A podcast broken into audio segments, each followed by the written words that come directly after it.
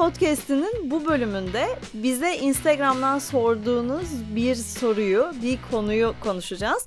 Bu arada merak ettiğiniz şeyler olursa ara ara böyle Instagram'dan paylaşıyoruz hani podcast'te ne konuşalım diye. Oradan bize yazabilirsiniz. Bugünün konusu da bu kilo alıp verme durumu var ya artık bir süreklilik haline gelen.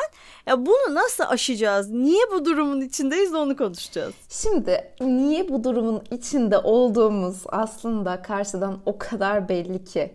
Çünkü belli ki kendimize uygun olmayan şeyler yapıyoruz. Çok net. Yani zaten bu kadar kendimize uygun bir şeyler yapsak aslında hiç bu al ver döngüye girmeyiz. Demek ki bize uygun olmayan bir şeyleri benimsemeye çalışıyoruz. Kendi hayatımızı buna uydurmaya belki belirli bir ölçüde bu konuda başarılı oluyoruz. Fakat tabii ki her bize uymayan şey kısa süre süreceği gibi bu da kısa süreli oluyor ve ardından tekrardan kendi hayatımıza dönüp bu durumla yüzleşiyoruz. Aslında kendimizi demek ki yeterince iyi irdelemiyoruz. Hmm, çok güzel. Tamam. Buraları uzun uzun açalım. Yani öncelikli olarak aslında biz kilo verebiliyoruz. Ama bunu öyle bir diyet seçimiyle yapıyoruz ki bu sürdürülebilir olmuyor. Bu da ne demek? Sonra normal beslenmemize geri döndüğümüzde diğerini alışkanlık haline getiremediğimiz için tekrar kilo almak demek. Aynen öyle. Olayın özeti bu. E, bu durumun meydana gelme sebebi de aslında kendimizi e, yeterince iyi tanımayışımız. Belki önceki podcastlerde de çok söylemişimdir. E, ben birçok danışanımda yaşadığım bir durumdur. İlk bir kişi geldiğinde biz bir beslenme öyküsü alıyoruz. İşte süt seviyor musunuz, yoğurt seviyor musunuz, peynir yiyor musunuz, meyveyi ne kadar yiyorsunuz gibi sorular yöneltiyoruz. Miktar ve sıklık bizim için çok önemli. Mesela karşı taraftan şöyle bir cevap alıyorum. Süt mü? Bayılırım, her gün içerim diyor. Tamam diyoruz. Mesela bir işte son haftalardaki beslenmesine bakıyoruz. Hiç süt içmemiş mesela. Denk mi gelmiş? Ee, aslında denk gelmek değil. Çok sevdiğimiz bir şeyleri de hayatımızda bazen bulunduramayabiliyoruz. Aklımıza gelmiyor, eve almıyoruz, yoğunlukta unutuyoruz, bir şey oluyoruz. Ama bu bizim beslenme sıklığımızı tabii ki değiştiriyor. E şimdi doğal olarak diyelim bu kişi tamamen şu an uyduruyorum ama bir süt diyeti yaptığında ne kadar sürecek bu olay? Sürmeyecek. Çünkü aslında kendi hayatında e, bunu bir şekilde planlayamamış. Sevdiği halde hayatına sokamamış mesela.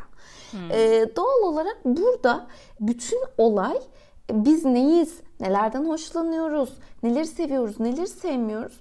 Bunları aslında bir şöyle karşımıza alıp kendimizi iyice bir irdelememiz gerektiğini düşünüyorum ben. Beslenmemizi değiştirmeye başlıyorsak eğer. Evet. Hatta yani neleri sevip sevmiyoruz ve neleri beslenme düzenimize katabiliyoruz. Belki ben işte Salata yemeyi çok seviyorum ama her gün salata yapacak vaktim yok ve bu benim beslenme düzenimde yok. Ama kendime ben her gün salata yiyeceğim diye bir diyet yapıyorsam ve her akşam eve yorgun gelip bunu yapamayıp dışarıdan yemek söylüyorsam zaten yani baştan yapamayacağım bir şeye evet demiş oluyorum. Bence biz kendimizi beslenme konusunda tanımak adına pek de bir şey yapmıyoruz. Ne düşünüyorsun? Kesinlikle.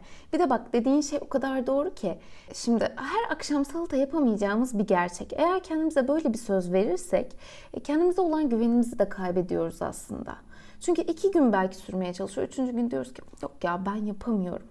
Şimdi aslında salata yemek tabii ki çok güzel ve sağlıklı bir davranış. Fakat bir zorunluluk mu? Yapamadığımız yerde yerine ne koyabiliriz? Artık teknoloji o kadar çok ilerledi ki e, zaten o lifi başka bir yerden alabilir miyiz? İşte o sebzenin vitaminini, mineralini başka bir yerden karşılayabilir miyiz? Ee, belki de birazcık buna adapte olmamız gerekiyor. Hmm.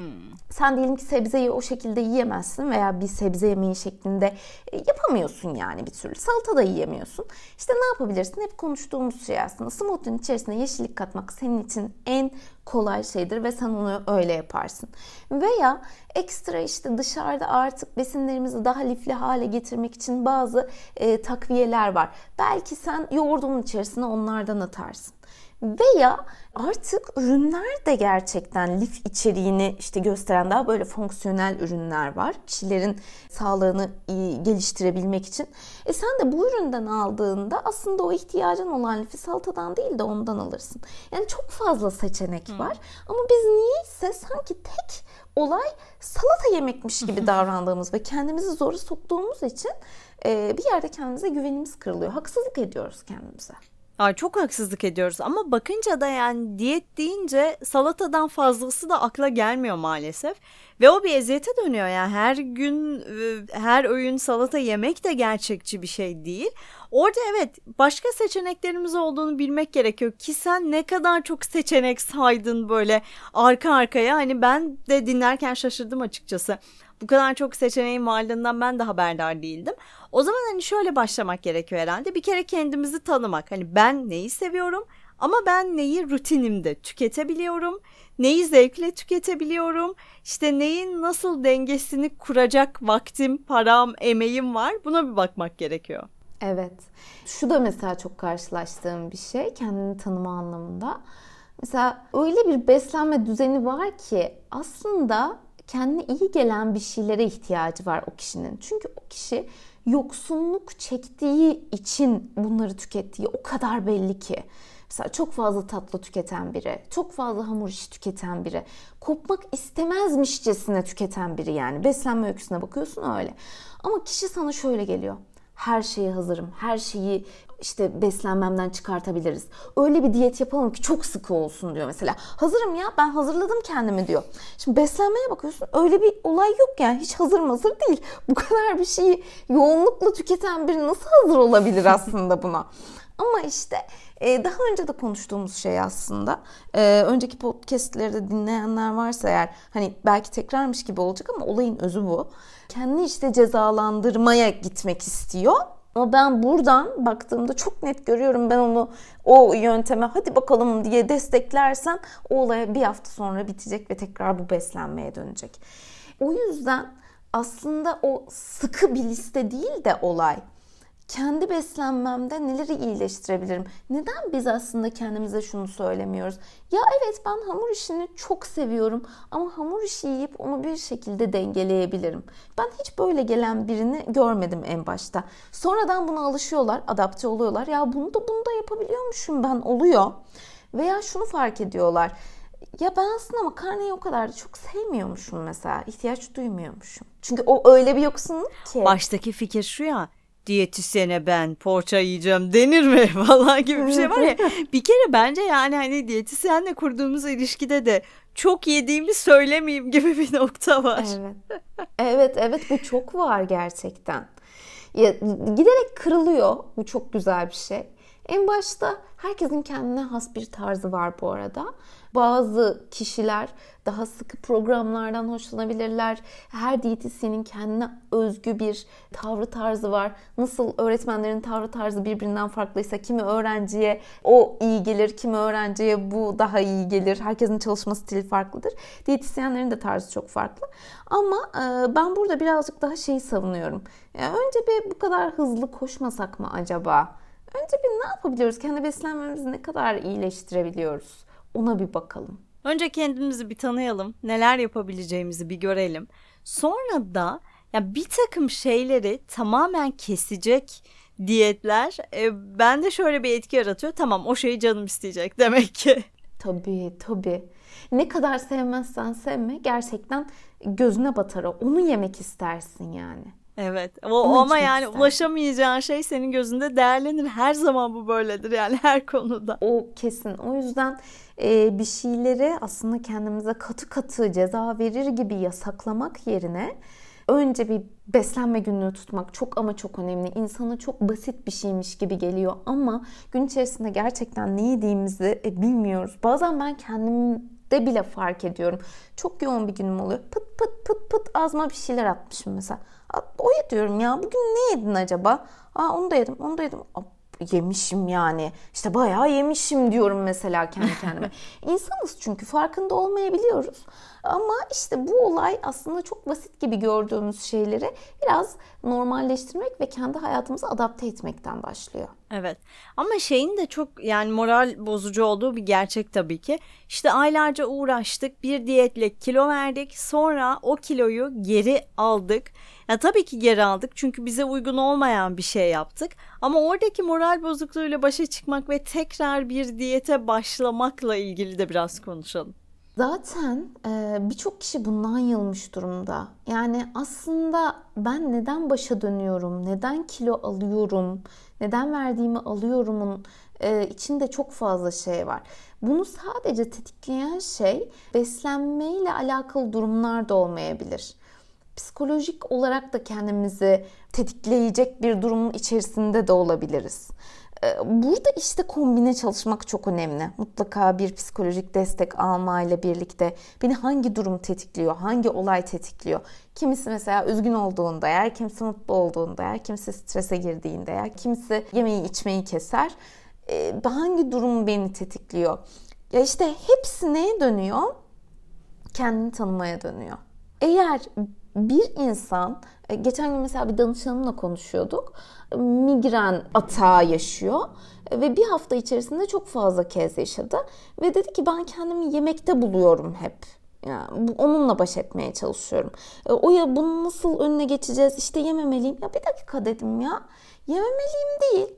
Şu an sana en iyi gelen şey yemek mi? Biz kendimiz orada bir B planı oluşturalım. Yani burada şu önemli. Migren atağa geldiğinde yememeliyim dediğinde daha çok yiyeceksin.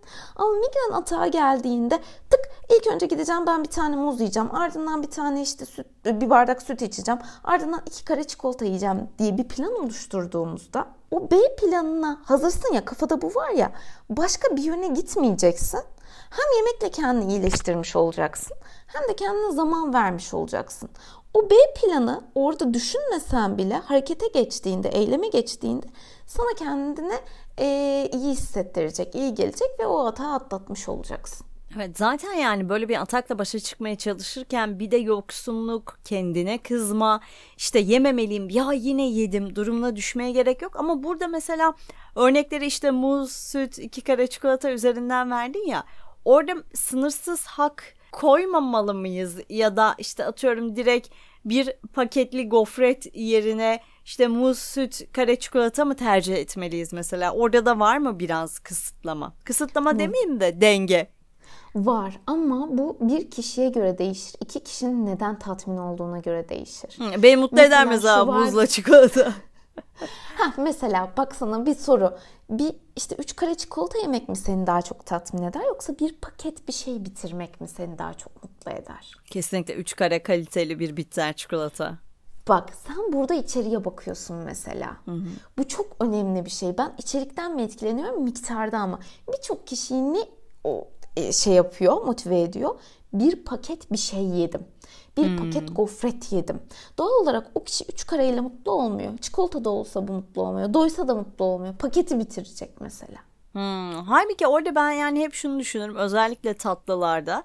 O 1 ile 3, 5, 7 arasında bir fark yok yani. O 1'de zaten o hazzı aldın ve tamam artık. Beslenmeyle sağlıklı bir ilişkin var çünkü. Hmm beslenmeyle sağlıklı bir ilişkisi olan insan orada daha çok aslında içeriye bakıyor. Bir paket bitirmeye, hepsini bitirmeye değil.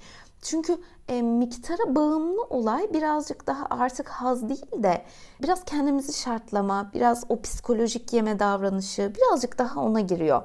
Halbuki sen o üç karayı öyle bir yiyorsun ki kimisinin bir paketi bitirip de e, mutlu olamadığı kadar mutlu oluyorsun o üç kareyle. Bu Tabii canım kesinlikle şey. kesinlikle. Bir kere yani kaliteli ve iyi bir şey yediğini bilmek beni bir şeyin bir paketini bitirmekten daha çok mutlu ediyor. Ama bu da evet tamamen kafa ve besinlerle kurduğun ilişkiye ve dengeye bağlı. Ya peki her şeyi çok iyi yaptık. Kilo verdik hı hı. ve bir diyetisyenle hı hı. çalıştık. Ve artık hı. tamam düzenimi oturttum dedim. Diyetisyenime teşekkür ettim. Yollarımı ayırdım. Ve bir süre sonra tekrar kilo almaya başladım. Hayda. olası bir şey mi? Çok olası bir şey. Neden böyle oluyor? Hesap ee, vermediğim için mi mesela acaba? Etkisi var bence. Düzenli olarak tartılmanın kişide olumlu bir etkisi de var. Hep olumsuz etkilerinden bahsediyoruz ama ben olumlu etkisi olduğunu da düşünüyorum. kişiyi strese sokan oradaki gördüğü sayıyla kendini eşleştirmesi.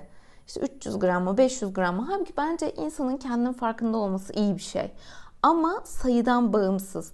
Tabii ki bizi sayılar oluşturmuyor ama hani ne olduğumuzu da bilelim.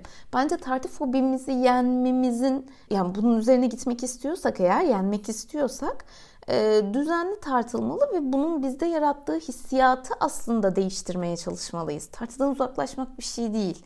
O bence o fobiyi arttırıyor. O yüzden ben koruma döneminde de diyorum ki düzenli olarak tartılın. Çünkü orada şöyle bir şey olur. Mesela bir hafta çok organizasyon oldu. Çok işte e, sosyalleştik.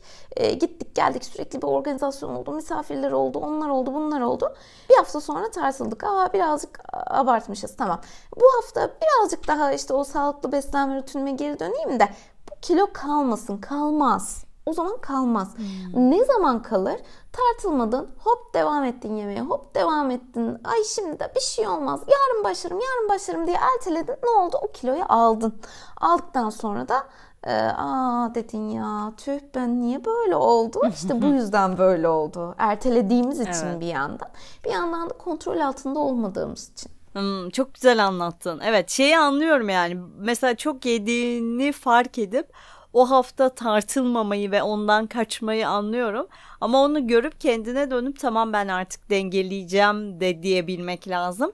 O bir haftayı bir haftada dengelersin ama o 3, 4, 5, 6 hafta olmaya başladığında sonra tekrar daha sıkı bir diyet yapman gerekiyor. yine aynı döngüye kendin kendini sokuyorsun aslında. Tabii. Hani bir diyetisyenle çalışınca e, tabii ki ona bir veri vermen gerektiği için her hafta tartılıyorsun. E bunu kendine de yapabilirsin.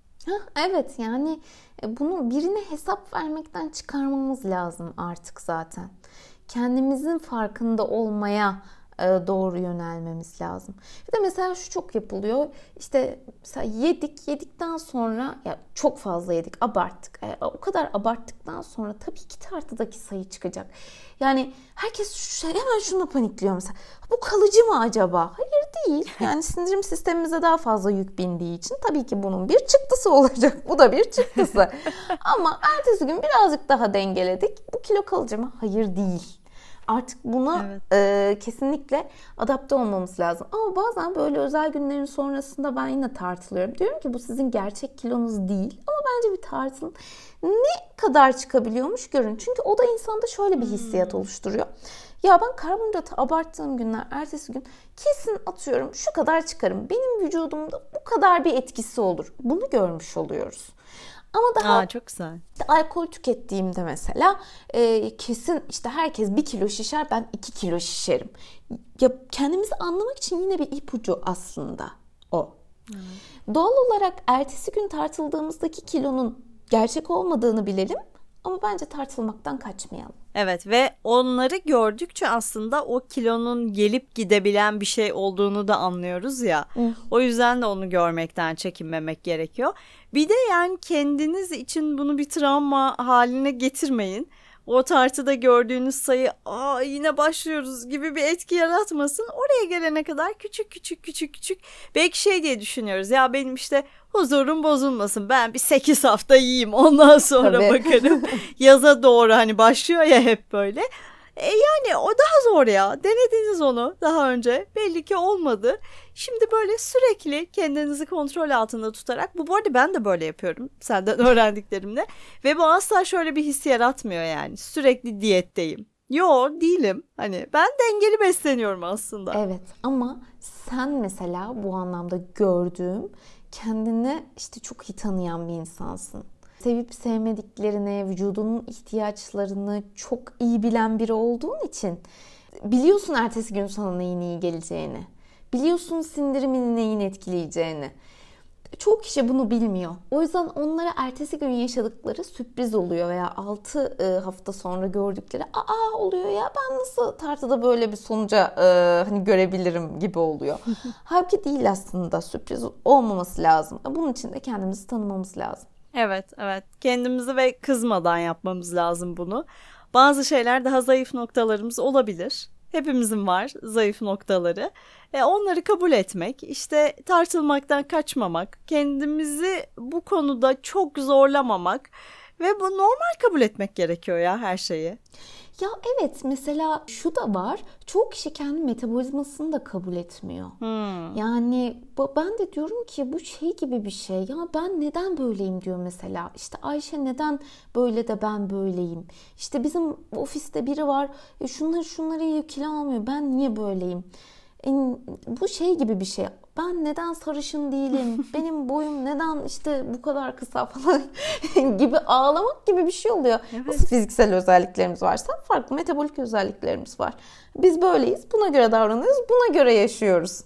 E, metabolizma da böyle bir şey. Yani siz keşfedeceksiniz birazcık kendinizi.